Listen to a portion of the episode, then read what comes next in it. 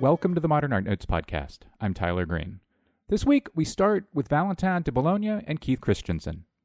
Along with Annick Lemoine, Christiansen is the co curator of Valentin de Boulogne Beyond Caravaggio, an exhibition at the Metropolitan Museum of Art through January 16, 2017. Valentin, a Frenchman who moved to Rome early in his career, was one of the best painters in the generation that followed Caravaggio. Valentin died young, at age 41, and only 60 or so of his paintings are now known. 45 of them are in the Met's show. The wonderfully readable, beautifully designed exhibition catalog was published by the Met and distributed by Yale University Press. Amazon offers it for 60 bucks. Christiansen is the chairman of the Met's Department of European Paintings. On the second half of the show, art historian Christina Bryan Rosenberger discusses her new book, Drawing the Line The Early Work of Agnes Martin. The book examines the first decade of Martin's career, roughly 1957 to 67, a period that Martin herself downplayed and to which most retrospective exhibitions have paid little attention. The book was published by University of California Press. Amazon offers it for $50.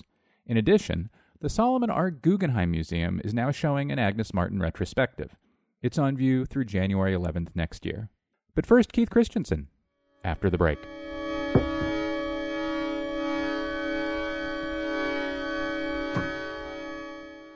After a major three year expansion, the San Francisco Museum of Modern Art returns as the largest art museum in the U.S. dedicated to modern and contemporary art. New exhibitions include works from the Doris and Donald Fisher collection, with dedicated galleries spanning the careers of Andy Warhol, Alexander Calder, Agnes Martin, Chuck Close, Gerhard Richter, and many more. Experience the new SF MoMA, where kids 18 and under always get in free. To book tickets and for more information, visit sfmoma.org. The Hammer Museum in Los Angeles presents In Real Life 100 Days of Film and Performance. Now through January, head to the Hammer to see four month long film exhibitions, public rehearsals in the museum's courtyard, and 15 weekends of performances by artists including Trajal Harrell, Dan Levinson, Mutant Salon, Jennifer Moon and Laub, Alison O'Daniel, Janine Olison, Laura Schnitger, Simon Lee, Simon Lung, and more.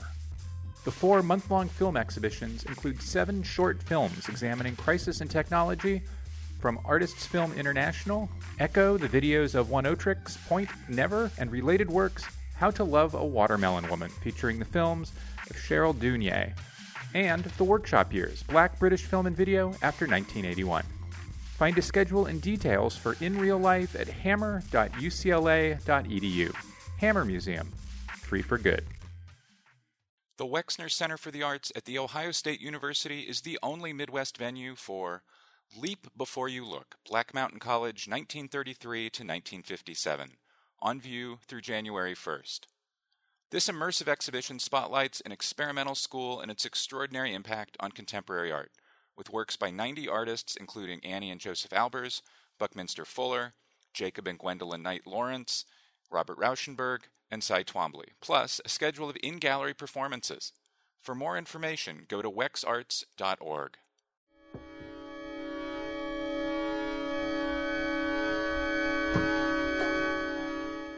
And we're back. Keith Christiansen, welcome to the Modern Art Notes podcast. Thank you so much. Very pleased. You open the catalog, the preface of the catalog, with a story about visiting the French town of, and I'm going to botch the pronunciation here, Chambéry? Uh, that's Chambéry and Saint, uh, Saint-Jean-Maurienne, yes. I was close. It's a French town of about 60,000 people. It's about as far east of Lyon as it is south of Geneva, just to give people an idea of where it is. It's a lovely little story that brings together several threads that run through the catalog and the show scholarship, discovery, recognition. And I thought maybe you telling that story might be a good place to start. Yes, well, this is towards the end of the organization of the exhibition of Valentin de Boulogne, an artist who I've loved for many, many years, and who I thought was really such a crucial figure in early 17th century painting that it was time to do an exhibition on him. So we are now in the last stages. We're checking off the list of what we have not seen. And my colleague in France, Annick Lemoine, said, you know, we have to go to Saint Jean Maurienne. I looked on the map, figured out how the best way to get there, and with fast trains now, believe it or not, you can go from Paris to Chambéry in something something like three hours. Had to sleep overnight. Next morning, took a car, and we had an hour drive to Saint Jean Maurienne. through the foothills of the Alps. Striking sunny day to the cathedral where we were met by the person who was in charge of art in the area of Savoy. And they had taken the picture down from the walls of the sacristy. It normally hangs about 20 feet off the floor, sitting on pads in the sacristy for us to look at. And both my colleague and I thought, this is a fantastic picture because it's what I call and what we've come to call in 17th century uh, studies as pictures of address. A picture that faces the viewer directly, raises his hand, mouth open, and he is actually appear, made to appear to be speaking to us. And I thought, this is a picture I already see on Axis in our exhibition, addressing viewers as they walk through the gallery. And also, of course, as I looked, I said, Oh my God, Annick, we know, we've seen this model before. He's Daniel in the painting in the Louvre. And this is takes us to another aspect of this of this extraordinary artist. His favorite models, who he recasts in different roles as he paints pictures, and some of them he stays with for four or five years. Others are uh, are in his pictures for maybe a period of one or two years, and then he gets a new cast. And it takes us into what I like to call the theater of painting in the early 17th century. And that painting is St. John the Baptist. We'll have an image on manpodcast.com. The exhibition at the Metropolitan opens um, not with Valentin, but with three paintings by other painters. One of the three is a Ribera from around 1615 or so, when Ribera would have been about 24. Why open with a Ribera, and what does it suggest to us about the state of Valentin and indeed Caravaggist scholarship writ large? If you are involved in, in the study of the past, what one realizes, in me particular, since I've uh, since uh, I was a graduate student now 40 over 40 years ago, the degree to which our ideas about the past have changed, and have changed both because of the questions that we ask, and also of the kinds of information that have been able to be pulled out of archival documents, and also from published inventories of the great collectors. Caravaggio, when I was in graduate school, was sort of taught as an isolated, uh, isolated figure. There was Caravaggio, and there were his followers. I like to say now that there's Caravaggio, who redefines a new kind of dynamic in painting based on the use of painting directly from, from posed models. And then there's the next generation who moves beyond the place where he was. So we open up with three of the artists who are in Rome after Caravaggio has uh, left. He left in 1606, and after he has died, he died in 1610. The three artists who were crucial to Valentin's formation. Now, the big Ribera that you see on Axis as you enter in, in many years past, was, was actually suggested that this might be by the young Valentin, about whom we know practically nothing. We now know, thanks to research of the last 15 years, that it belongs to, that it was painted by Giuseppe de Ribera, who arrives in Rome when he's still a teenager and spends 10 years in Rome, literally painting his way to fame through something else that's completely new to our awareness of the 17th century scene, which is the art market and dealers. And it's through, the, through this new phenomenon of art market dealers that Valentin too will gain traction in the art world. So these pictures really take us into the eh, are meant to, to announce new chapter in art history. Giuseppe de Ribera is the defining figure among these young people. He, rather than Caravaggio, is the catalyst for all of these artists. And when he leaves for uh, abandons Rome for Naples, where he becomes the painter to the viceroy in 1616, it's Valentin who assumes that position. So this is a rewriting. It's a rewriting of early 17th century art history, if you like. And it's on the walls. Just just to add one more element to that timeline, Caravaggio, as you said, is out of Rome. He's in exile by the late spring of 1606. Valentin arrives in Rome somewhere between 1609, but he's certain, or, or, or in 1614. He's certainly in Rome by 1614. You assign some of Valentin's preeminence to the way in which he and, and peers such as Ribera present ongoing action in his work, kind of a building upon Caravaggio, whose action could sometimes feel frozen in place or posed in a specific moment that, that doesn't necessarily continue. Is there a good example or, or two that, that highlights that? Yeah, I would say that one of them is a picture from the Barberini collection in Rome, which is Christ chasing money changers from the temple. Because number one, it's incredibly dynamic with a huge diagonal, and it's it's a picture that, that I would particularly like to cite because it's quite clear that Valentin goes back to the Contarelli Chapel in San Luigi dei Francesi to look at Caravaggio's famous Martyrdom of St. Matthew and he he's clearly looked at it with a critical eye. He says centralized composition, figures posed, the light sort of freezes them in a time zone. I want something that's dynamic, off center, diagonal, with the light flickering across so that it's an action, something in action. Caravaggio frames his pictures with two figures in the foreground. I want my two figures to be falling out of the picture.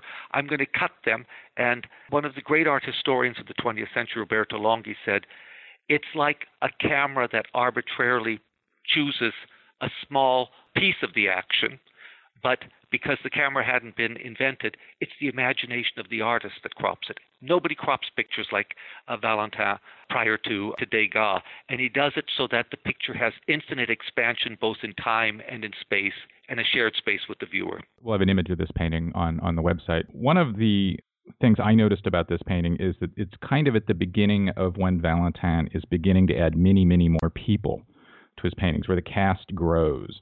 You know, instead of being four or five people, there's a there's a, a much broader cast. Do you know why or what prompted him to to do two things? One, add more people in the paintings, and two, to kind of activate the edges in the way you just described. I think the fir- the answer to the first part of, of more people, ambition. He's very, very ambitious, and you know his uh, one of his colleagues and friends, a German painter by the name of Joachim van Sandrart, who fortunately wrote biographies of an, uh, of an artist, actually uh, actually writes down Valentin had determined to bow to no one.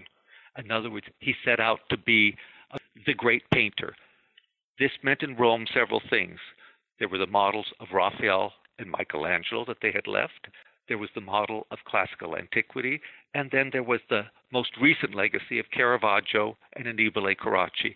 So as he looks around, he realizes the most uh, the the the kind of painting that is the most highly admired are what we call history paintings, paintings that choose a specific moment, action, moral or historic significance, and brings it to life for the viewer. So it is it, it really is the ambition on that stage.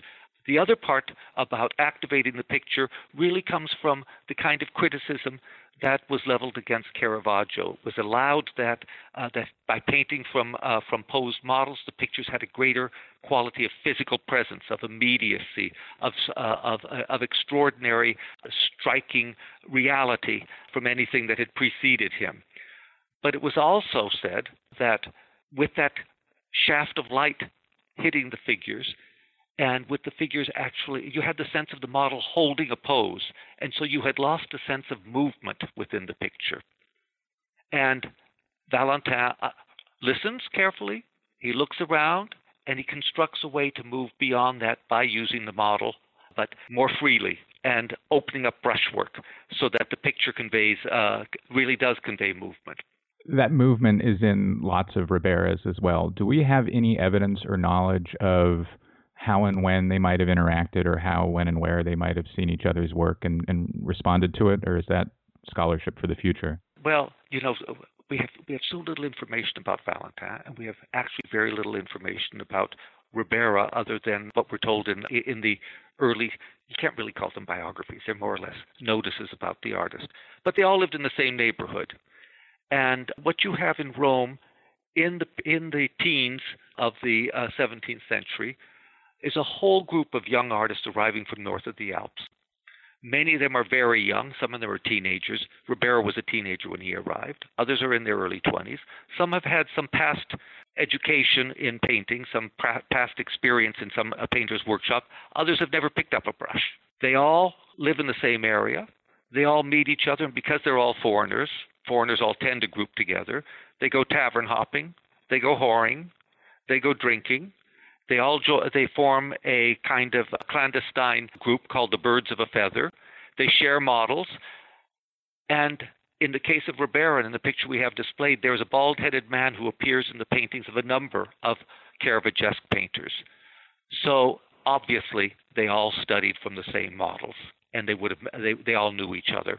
Uh, what the what the nature of their relationship was beyond that, can't say. But they all knew what uh, they were all looking over each other's uh, shoulders. That bald man is in the center of, of the Ribera, which of course will be, will be on the website. My guest is Keith Christiansen. We'll be right back after a break.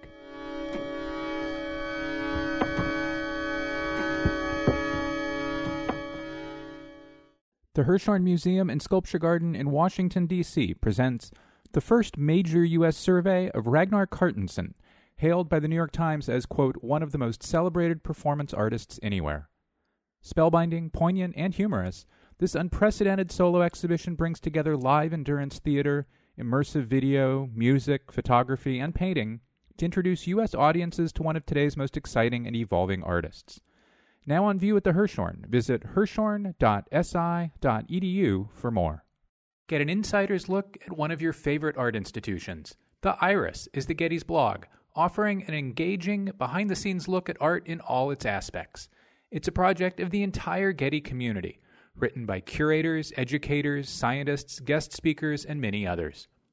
Find out how a Getty curator reunited the head and body of an ancient sculpture and explore the charming mystery of an artist's dog who shows up in several manuscripts.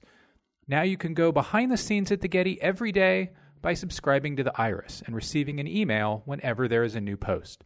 To learn more and to subscribe, visit getty.edu/iris.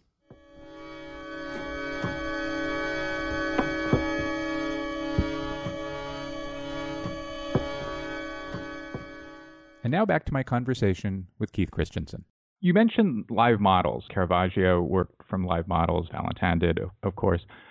How many sketches or drawings of Valentin's do we have, and what does that that number, such as it is, tell us about how he worked? We have no certain drawings by Valentin, just as we have no certain drawings by Caravaggio. And it's worth recalling that Velázquez as well, there are a handful of, uh, of, of drawings. When I say a handful, I'm literally talking about three or four drawings, and they're just very quick sketches, ideas.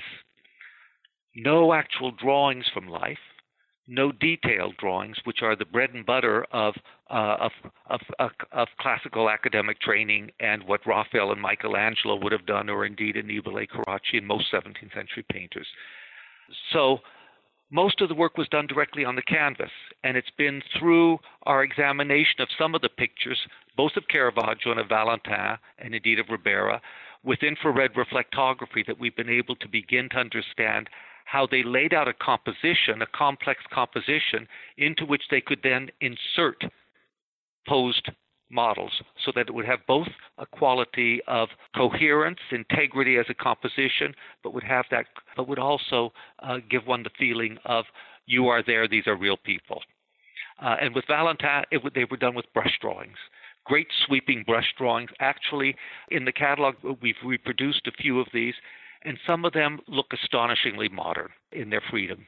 And uh, these, by, by, this mechanism, he lays out the composition and then brings, uh, brings in his favorite models to sit before him while he, uh, while he paints the figure in question. A couple of the X ray images in the catalog, or the infrared really images in the catalog, even show how Valentin animates the clothing his sitters is wearing through the changes he makes in it. They're really they're really striking. You know, one of the things that that I only that that only struck me once we had installed the pictures, what is the uh, catalog number four, which is actually Valentin as Saint John the Baptist. It's the earliest. It's what I consider to be the first picture he does. If you look at the if you look at the figure sitting on the rock with the red drapery, the position of, of his one hand and the position of his other hand, you'll realize that he's act, that we are actually seeing Valentin holding the brush in one hand, his palette in the other, looking in the mirror, painting himself, but of course not painting the brush and the palette. Eh, but it's a it's exactly analogous to self-portraits of artists standing before the easel, painting themselves as they look in a mirror. So this is his first picture, and it's himself as St. John the Baptist, which takes us into a very sort of modern dynamic, I think, about what happens when when you have recognizable people portraying other people, the conflation of past, present, the undercutting of an ideal world of a fictional world of painting, the quality, uh, the, the, the ma- manners in which you now create a new kind of reality that incorporates the viewer. You'd figured out some of that by the time you wrote the catalog, because there's a great moment in the catalog where you make an observation related to that St. John, which dates to about 1613, 1614, when, when Valentine arrives in Rome. And the 1631, I think it's the painting of Samson. Samson, that's right. What did you notice about the sitters in those two paintings? Well, you know, my French colleague and I were went to Cleveland. The picture that you're talking about is of Samson in meditation and underwent restoration. It's an absolutely glorious picture. This picture has long attracted me, number one, because I think it's a picture, a picture that has such close analogies with Velázquez, who was visiting Rome at exactly the time that this was being painted and was associated with the Barberini. But we went to see it in the conservation studio. We were looking at the infrared imaging. We were looking at the x rays. And as I sat before it, I said, You know, we know this person. We know this person. He's the same one who's in that earliest picture of St. John the Baptist. Since 15 years, more or less, separate these two pictures, we're at the beginning of his career, at the end, there's only one person it could be. It's Valentin. It's a self portrait. And an idea like this had been put into circulation regarding the early St. John the Baptist, but I think we can say with great confidence now that we have the artist himself. In this case, a picture painted for Cardinal Francesco Barberini, one of uh, perhaps the most uh, esteemed collector of his day, he would have seen that Samson was also a personification of Valentin de Boulogne. And it's that that I find really, really intriguing because this is, in fact, the, the issue that, that raised the added dimension that it gives to the story, that it's enacted by a recognizable figure. And we know that this happened as early as Caravaggio, when in the famous Love Conquers All, or Cupid Triumphant, that's in Berlin, where the person who enacted, enacted Cupid was Cecco da Caravaggio. And we know this because a British tourist going to the Giustiniani collection is told this. He said, you know, this was Caravaggio's lover and, uh, and model. He was 12 years old. So this gave an added dimension to the painting. In in the Samson story, of course, the jawbone of an ass, which is in the painting, is is you know it's part of the biblical story. It's part of how Samson slays a thousand people. But in this painting, once once you lay out that story, one can squint and see the jawbone as a, as a palette. yes, that's absolutely true. Absolutely true. There's also the the fact that this is the only Samson I know that is not shown as the triumphant Jewish hero, but a person lost in meditation after the deeds he has done, which, in, which of course, heroically killing a thousand Philistines. But the catalyst for that was the loss of his beloved, and he's he's he, his action. He brought the, the, the kinds of uh, difficulties he brought upon himself. It transforms the painting, and throughout Valentin's work, I think you find yourself for the first time in what I like to think of as a as a new modern psychology of painting. Paintings as meditations, paintings that are meant to bring to to to, make the viewer not admire the skill of the artist so much as to bring them into a meditation about the character of the either the dramatic action or in the case of the concert pictures of the ephemeral nature of uh, of pleasure in this world or of how we bring uh, we, we bring the worst things upon ourselves. Uh, one of the, the devices, that's probably not quite the right word, that Valentin uses in painting after painting, especially kind of in, in, in the early 10 or 15 years, is a table. It's the same table. It's in picture after picture after picture. Any idea why he liked that table so much? well, when, when we're talking about a table, of course, I think you're not talking about a real table. You're talking instead about that uh, a fragment of class uh, of classical of an unta- of an entablature that has a relief on it, right? Yes, it's the people in the painting are using it as, the, a, as the a people are using it as a table, and obviously it's meant to suggest ancient Rome, the, the or the, the quality of ancient Rome that all tourists love, right? That you walk around the street and you see embedded into a building a piece of class piece of, of Roman architecture or there's a Roman statue on the uh, on the street. All of us love this aspect. So I think that's there. But I think, uh, I, I think, as your question suggests, it's intentionally provocative because there's a contrast not only between past and present, but a contrast between the classical world and the everyday action that's taken that's taking place. All of the reliefs on the front are allegorical reliefs of a very erudite character. But the uh, but the figures are using uh, the figures who are using it as a table are drinking, eating, playing music, having their fortune told. So there is a real contradiction, and I think that's it's that dynamic that that that gives a little extra frisson to, to the paintings. That entablature used as table, point in, surfacing and painting after painting, becomes a reminder to a viewer who sees many of these paintings at once um, in in the 21st century that Valentin is very much working within his studio and, and making paintings of action in his his studio. He's not he's not painting in plein air. He's not painting at at, at, at sites all over town. That the scene of the place is his studio. Is is there a way in the context of, of Rome at the beginning of the 17th century that that's important or, or revelatory? Yeah, you know, uh, I, I had actually had hadn't thought of it in those terms, but I think you're absolutely right and there's a picture that comes to mind. I actually illustrate it in my in, in my catalog essay, which is a painting by Michael Sweerts, mid-century now, after Valentin, but another painter who who very much embraces painting from from models and also low life painting. He painted a picture that's in the Rijksmuseum of a studio in which you have fragments of classical architecture actually they must be plaster casts all over uh, the studio, and in the back is a painter painting from life. So, in that sense, if we and we happen to know that the t- that the table of which you're uh, uh, that that you've spoken about, the reliefs on the front are actually not reliefs from a piece of stone entablature, but rather are plaster casts from terracotta reliefs, and we have a number of cases where we know that these were part of a normal painter's repertory in their workshop, props, in other words. So yes, in that sense, it uh, it does two things. The reliefs are ones that many artists had in their in their workshop as models. Secondly, he's reconstituted them as a classical piece of architecture. So there's an act of invention, and that in turn, if you like, has an intellectual link to what he does with his models. Individual models reconceived as an entire act, acted out scene with an historical uh, subject and it is the workshop. Yes, it's very much part of the workshop procedure. I would only add that we have a famous story of Caravaggio being taken up on a hill, being shown the great classical antiquities, and they are suggested to him as the models that he ought to be uh, that he ought to be using uh, as inspiration for his art. And his response is supposedly, "Nature has provided me with quite enough models. Thank you." So it's a rejection of antiquity and the dichotomy between the classicism of the table and the action taking around it is, exact, is exactly that dynamic. This is what they did. This is what I do.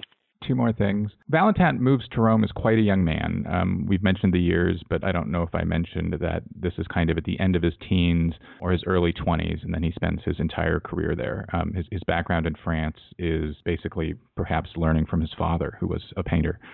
So, given that, that Valentin maybe starts painting in France, although none, none of those survive, and spends his whole career in Rome, is there anything in his work that strikes you as particularly French, capital F French? Oh, wow. This has been one of the great discussions. The French have always seen him as the most Italian of French painters. The one thing that Italians have always said is there's a gravity, there's a seriousness to his art, there is a melancholic atmosphere or mood to his painting that is very un Italian and that is essentially French. So we're talking about what one perceives as national characteristics in these kinds of vague terms. Just remind remind you that Nicolas Poussin, who's an exact contemporary of Valentin's, had a had a strong training and actually success in Paris before he goes to Rome.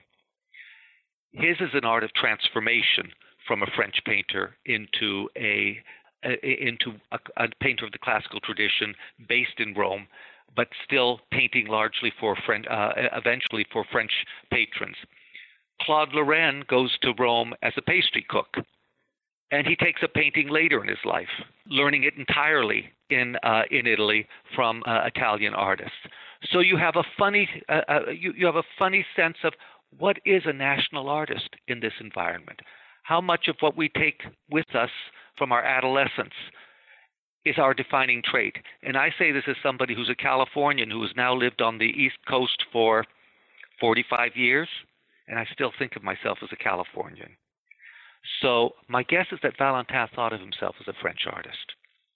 Finally, we've referred a number of times to things we don't know and how much we don't know about Valentin and his contemporaries. What do you think we can realistically hope to learn in the coming years? What, what where could scholarship go that would fill in some blanks for us that maybe could realistically happen? he needed to have gotten into more trouble with the police. We would, uh, you know, that's the way we find out. That's like the way we find out information about Caravaggio. That's right. What we know about Caravaggio comes from the police records, and then there were the biographies of people who objected to his art. And for Valentin, we did come up with one document at the last stages of the writing of the catalog. A colleague of ours in Rome said, "I've just found the earliest document of, Car- of Valentin's presence in Rome." I'm not sure where we will find the information. There is one essay in the in the catalog about Valentin's reputation in the 17th century in the Grand Siècle. Patronage, and I think that's the real key issue here. How is it that he painted these ambitious pictures for the open market? It just seems so extraordinary. There must have been people who were aware of his genius and who began patronizing him early on when did the French start buying him? Because by mid century, he's one of the hottest items in Paris. The same people who were buying works by Poussin were buying works by Valentin. So I would say that, uh, that this is the probably the door for finding for beginning to establish what what what what was going on. You see, uh, also the other is the art market. We're gradually learning about who the dealers were, how they promoted works of art, and so forth. And I think that bit by bit we'll get little pieces of the puzzle, but it's unlikely we'll come uh, upon a treasure trove that will uh, that that will give us a big insight into what kind of person he was, uh, what his life like was in Rome. Mm. And of course, big shows like this can can sometimes lead to people finding some things. So. Yes, I hope it, I hope it'll be a catalyst for who, for a whole new generation of young people who will find him so fascinating, so intriguing, and the moment such a defining moment in the history of, uh, of Western art that they will want to uh, to go to the archives and see what they can dig up. Keith Christiansen, thanks so much. Thank you very much. Great pleasure.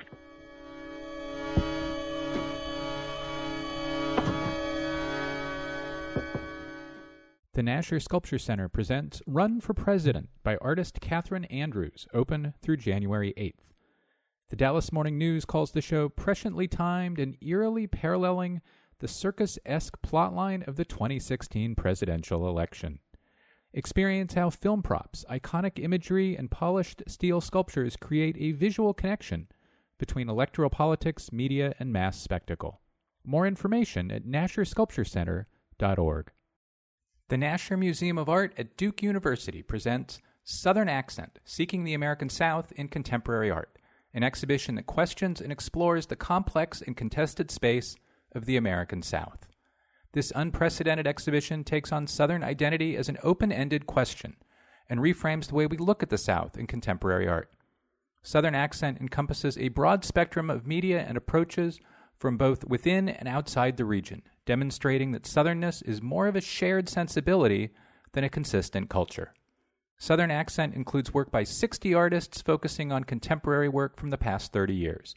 It includes earlier work dating back to the 1950s as important foundational and historical markers. Opening September 1st at the Nasher Museum of Art at Duke University in Durham, North Carolina.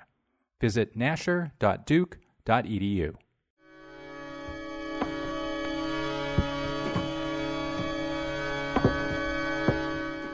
Welcome back. Next up, art historian and author Christina Rosenberger. Her new book is Drawing the Line The Early Work of Agnes Martin. The book looks at the first decade of Martin's career, roughly 1957 to 1967 or so, a period that Martin herself discounted and to which most retrospective exhibitions have paid little attention. The book is from University of California Press. Christina Rosenberger, welcome to the Modern Art Notes podcast. Thanks so much, Tyler. Thank you for having me. Why does so much of the art historical consideration of Agnes Martin begin in 1957 and not in the late 1940s when, when, when, when she began to professionalize as a painter? I think the most prominent answer is really that Agnes Martin disavowed her early work. Uh, Martin was an artist, as you can read in many of her writings, who really, truly, and fully believed in the idea of inspiration. Martin believed that she was a vessel and that this inspiration would come into her mind fully formed. And then her job was to take that inspiration and transform it into a painting, take that little postage stamp size painting in her head and transfer it into something that was six by six feet, um, one of her glorious paintings. And you know, she talks a lot about the difficulty of getting the scale and sizing those paintings up, but she really did believe that these inspirations came to her fully formed.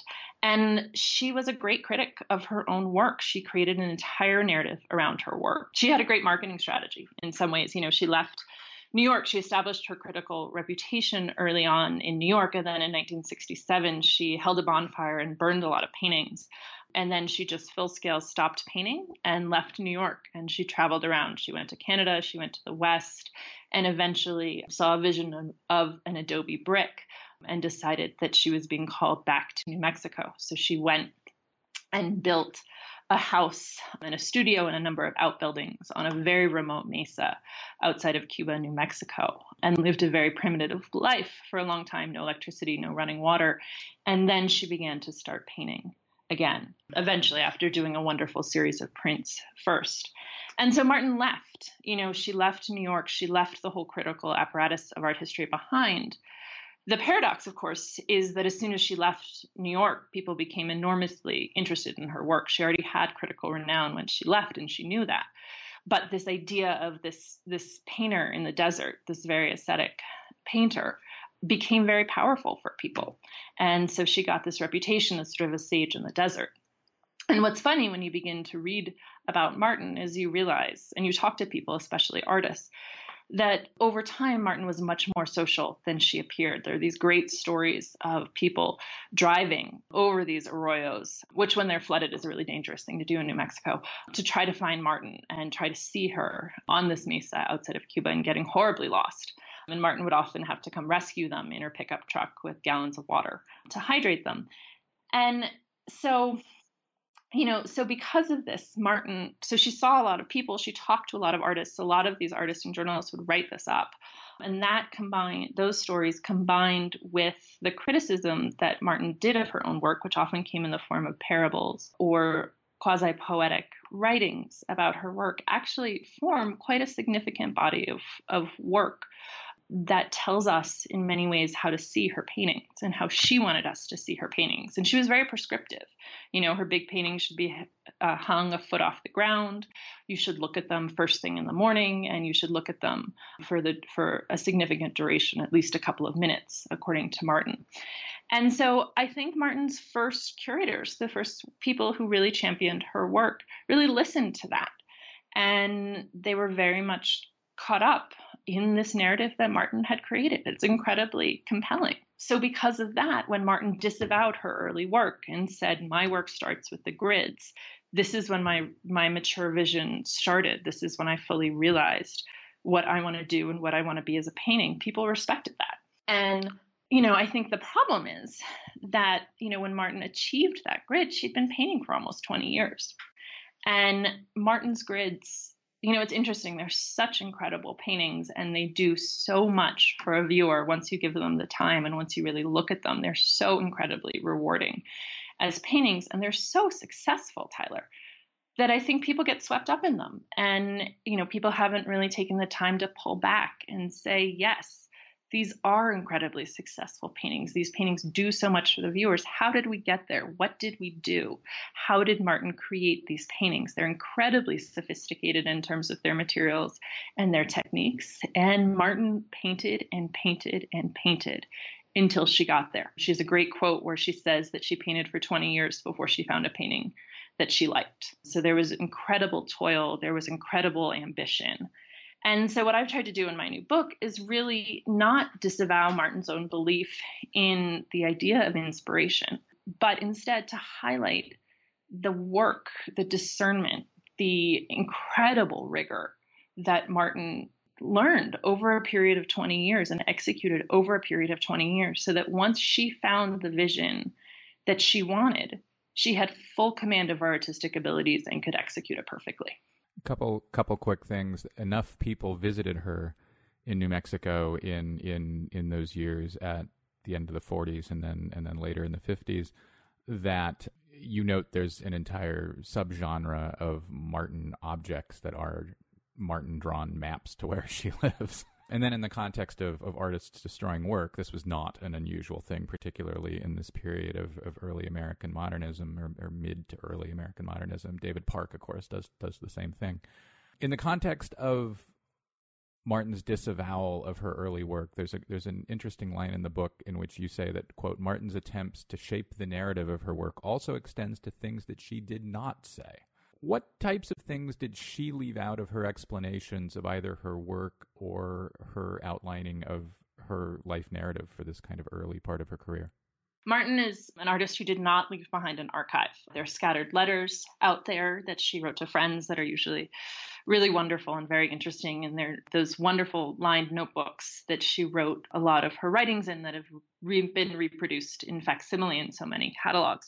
So we have that, but beyond that, there's no there's no real paper trail. And Martin you know she also she edited her work she edited it absolutely rigorously if you look at these early photographs that Mildred Tolbert took in the mid 50s of Martin in her Taos studio, you can see wonderful paintings on the wall. You can see stacks. I think in one picture I counted 17 canvases stacked up right next to each other, leaning against the wall. And we have so few of those canvases left. So your point is very well taken. She very tightly edited her work, which is not at all unique to artists. She also edited the narrative around her life so there are two areas that my book does not focus on as much as other books surrounding Martin do. I chose not to talk in depth about her sexuality, and I didn't talk in depth about her diagnosis of paranoid schizophrenia.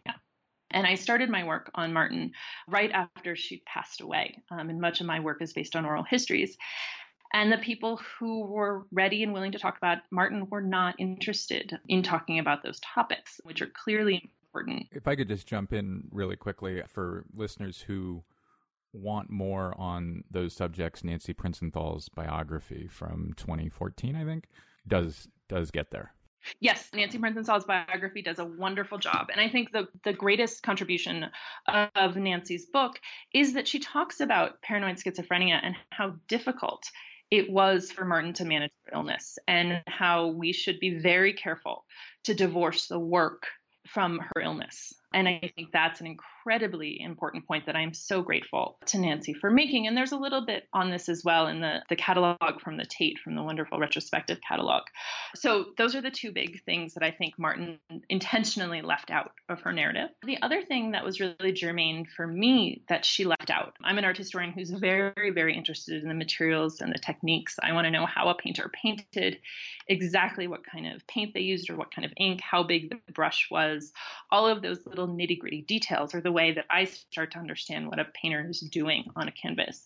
And Martin did not leave behind a great trail talking about her materials and techniques. So for me as a materialist art historian, I was really spent my time looking very carefully at the paintings and getting my information from the paintings themselves. Let's dive into some of the paintings. You write about three fairly little known watercolors that exist from 1946-ish 47 they are not you know masterpieces of the thing. But there are two things about them that are interesting. One is by the third one there's a very evident intense john marin quality to to to to the thing you know that's suggestive of of someone at whom she was looking. And then the other thing which i had and, and you write this in the book and i had not it had not occurred to me it was an important thing until I read it in the book, and and then it seems very important. Is that watercolors dry fast in the dry air of the high desert? Why was that important, and how would that become important to her, kind of moving through the the, the 40s and into the 50s? Yes, Tyler, I love the watercolors. They're an index, first and foremost, of how very conventional Martin's work was at the beginning of her life, her artistic life, but also very much an index of how accomplished an artist she was. There's absolutely the John Marin connection that you saw. And Martin was painting outside. She was taking her paints into the desert landscape, setting up using her watercolors. And watercolors dry extraordinarily quickly in the desert, especially in the high desert in Taos. So it was a pretty unforgiving medium in a lot of ways. Anytime Martin would put a mark on paper, if she wanted to wipe it away or wanted to change something with watercolor, she had to do it incredibly quickly. So there's a decisiveness that's important there. And I think there's also, you know, watercolor sort of goes two ways in Martin's career. She ends up using a lot of very thin washes. There's a beautiful drawing um, at the Museum of Modern Art from the early 50s, I believe, where Martin is very much looking at Rothko's multiforms and using these very thin, very dilute layers of color. And that that is very reminiscent of her techniques with watercolor, which she learned here.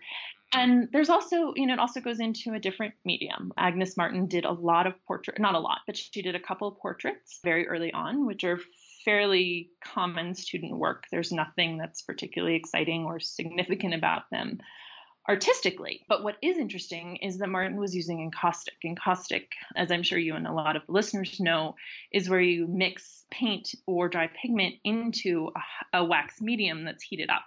And so when you put that wax medium onto the encaustic itself onto the painting, it's a real it's a fascinating material because you do you use a paintbrush or a palette knife or whatever and you can actually see the mark. It holds the index of that instrument. So you can see the mark and it freezes immediately. That encaustic hardens almost immediately. So it's a pretty clear indication of what the artist is doing with their hand.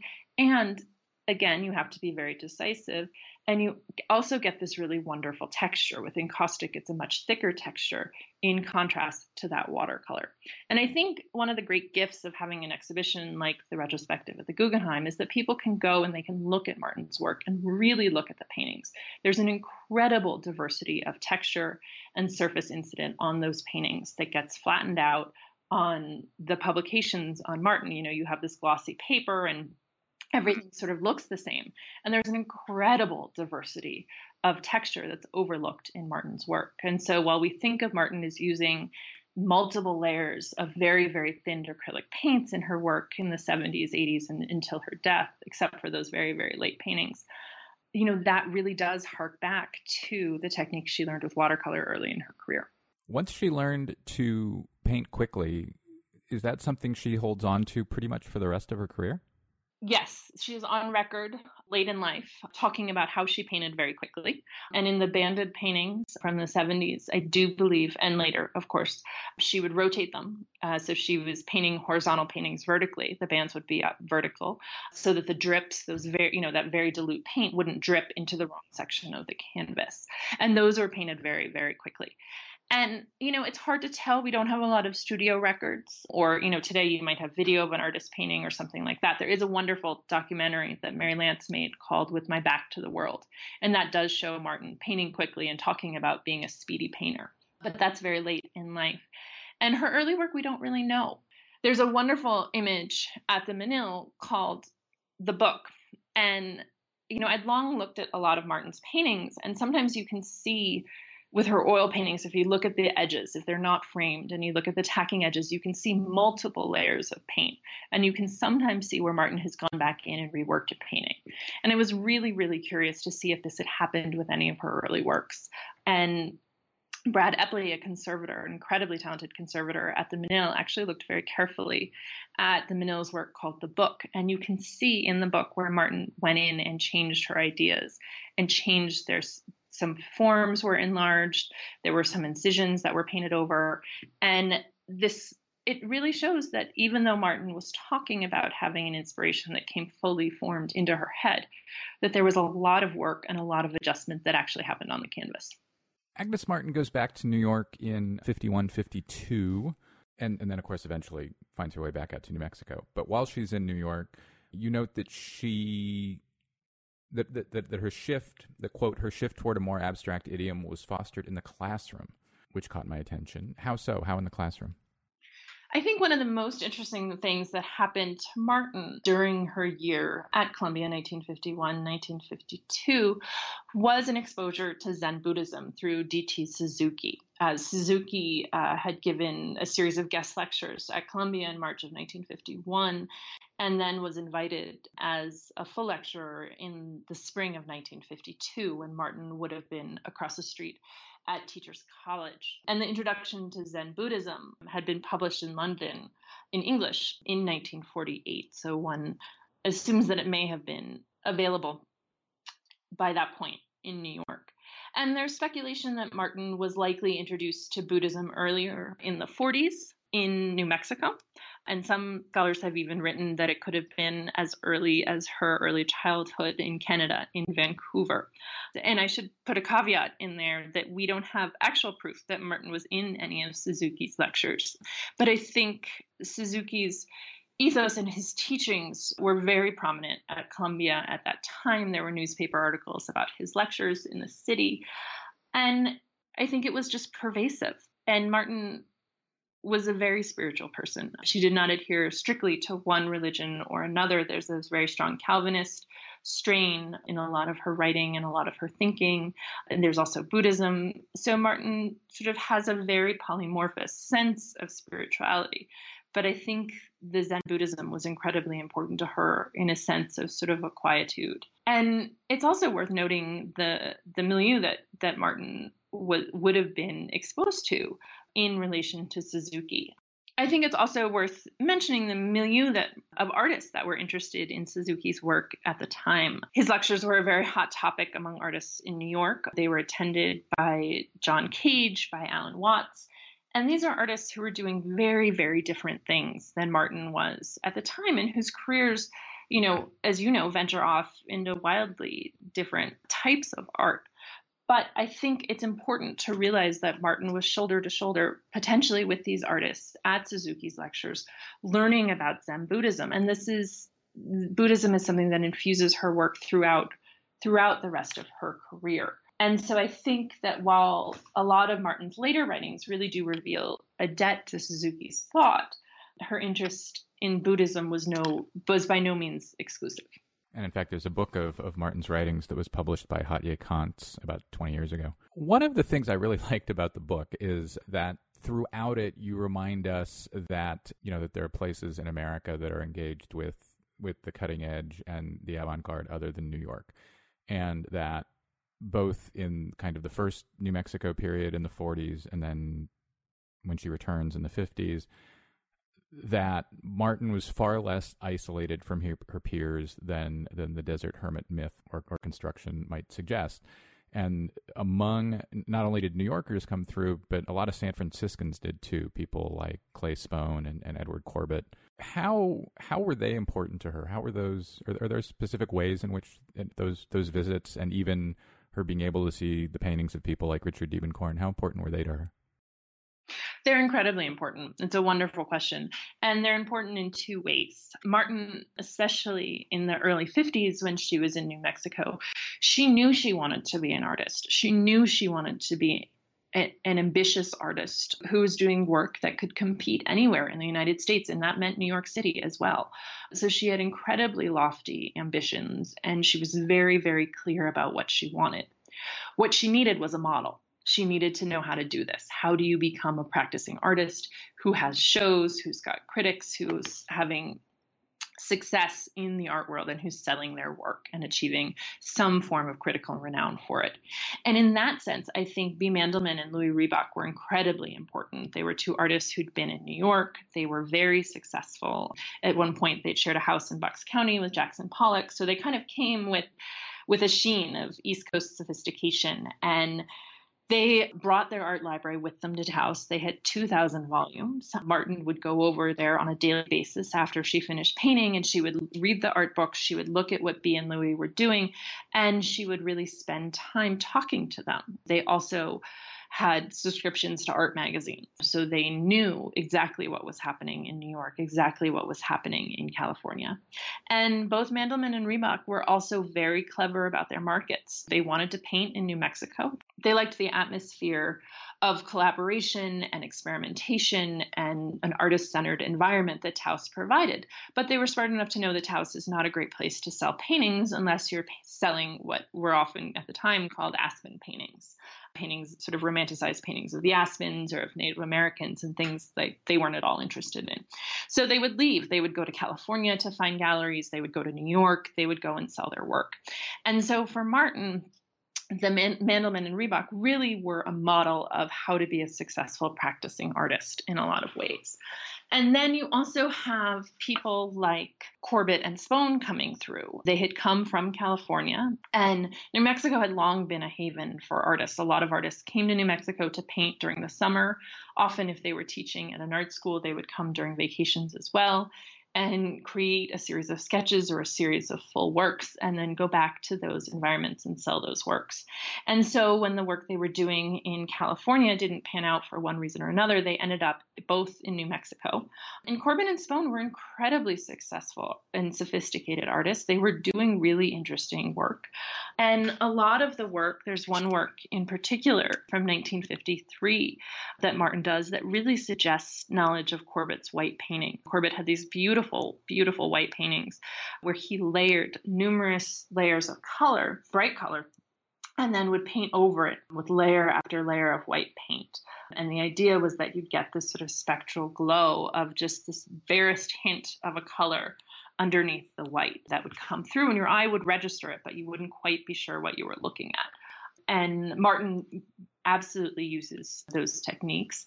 And she uses them even later in life. They're wonderful paintings from the 70s that, if you again look at those tacking edges, you can see a red or a blue under those layers of white. And the, the criticism, if you read the criticism of the current Martin show, it's really funny reading about the islands, um, which is a wonderful series that Martin did now owned by the Whitney, where people are saying they see blue or they see green, and these are predominantly white paintings. And Martin's doing the same sense of layering that she learned from Corbett. Uh, she also learned a lot about the handling of paint and modulation of color, restrained use of line, and surface infis- incident, and again, color to achieve chromatic depth. So I think she learned an extraordinary amount. And I think one of the things I did, as you noted, really want to suggest was that New Mexico, even though Taos is an isolated location, and earlier Albuquerque, you know, the the the travel travel became easier. Magazines were being produced. People called back and forth. These artists were traveling. The ideas were traveling. The art was traveling. And so the idea that her art took a great leap forward only when she moved to New York, I think, is really misleading. Certainly, Martin made a breakthrough with her grids in New York and made a few made breakthroughs prior to that. But the tools that she, that enabled her to make those breakthroughs were a lot of them were developed in Taos. Well, let's let's get Martin to the grids. There are kind of two things that that seem important in getting her to the grids. One is Ad Reinhardt, and the other is constructions, if you will, paintings or objects on canvas, which included things like, well, maybe not on canvas, like boat spikes or bottle caps. Are those kind of the two things that get her to the grid? Are they equally and, and contemporaneously important, or are they separate? You know, that's a great question. Are they equally or contemporaneously important or separate? And one of the things that I really believe, having looked at the full scope of Martin's early work, is that she worked across media because her paintings can seem so similar late in life, and because there's almost when you walk through an exhibition with a number of her later paintings, there's almost a serial feeling. And of course, with a series like The Islands, she really was working in a series. So there's this this idea that that Martin's images, again, were fully formed in her head and she had these inspirations and then she created them. And that she worked primarily as a painter. But what I've come to believe is that she worked across media and she really worked her ideas out across a range of media. And I think sculpture was enormously important. I think it's hard to understate uh, the importance of Reinhardt answering that question first, because you know she she looked at Reinhardt, she looked at Rothko, she looked at Newman. Martin was a very very astute connoisseur of modern art. She was often a little bit belated. You know, she was often looking at work that had been done before, you know, 10 years before the work the artist was doing at the moment that Martin was actually painting. But despite her belatedness, she was using the tools and Roth, uh, Reinhardt, excuse me, Reinhardt's cruciform uh, shapes are a great example of this. She was looking at Reinhardt to try to figure out the form, to try to figure out the balance, and figure out the modulation of color. And once she did that, once she understood what that artist was doing and took whatever she needed from that artist's practice, she then moved on. And then, and this is all, you know, in in the refinement of her own vision. And it was an incredibly rigorous process. And with her sculptural work, uh, you really can see it. Uh, Martin created these incredible constructions. There are a few that survive now. I have a great hunch that there are more out there. And the constructions really started because Martin thought that she was trying to find a way out of abstract expressionism, right? Late generation abstract expressionism. And she was living on Coenties Slip, and Coenties Slip is near the South Street Seaport. It's a very isolated, very beautiful area of lower Manhattan, and a lot has been written about this. But the idea of Coenties Slip as a refuge, I think, is important. And it, in many ways, was a refuge from abstract expressionism. You know, this whole macho sort of Cedar Tavern thing is really not what Martin was all about. And so she found a group of artists who had, while they weren't a homogeneous group, they very much were doing their own thing. They had a distinct sensibility about what they were doing and what they were interested in. And a lot of these artists were trawling the docks and the parking lots and the construction sites of Coenties Slips for materials. When you think about it, abstract expressionism was often done on very large canvases. You think of Newman, especially in regard to that, and Rothko, certainly. And those kind of canvases are incredibly expensive. And Martin didn't have that kind of money. She was a single woman supporting herself, and she was painting full time. She didn't have a side job as a teacher or anything like that at that point. So her resources were limited. So she joined artists such as Robert Indiana scavenging on the docks to find these objects, which she was then turning into constructions. And assemblage was very much in the air at the time. So what she was doing wasn't unique, but it really helped her work through the placement of objects into a more linear geometric format. It also really helped her in terms of the materiality of her work. There's a great, great work called Water which is a board which has these thin, thin wires wrapped around it.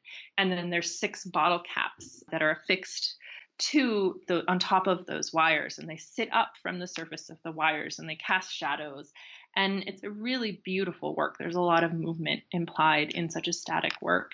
And then Martin goes on, that was 1958. And then two years later, 1960, she creates a painting called Night Harbor, uh, which is a beautiful, again, a beautiful, very haunting uh, painting in a dark palette.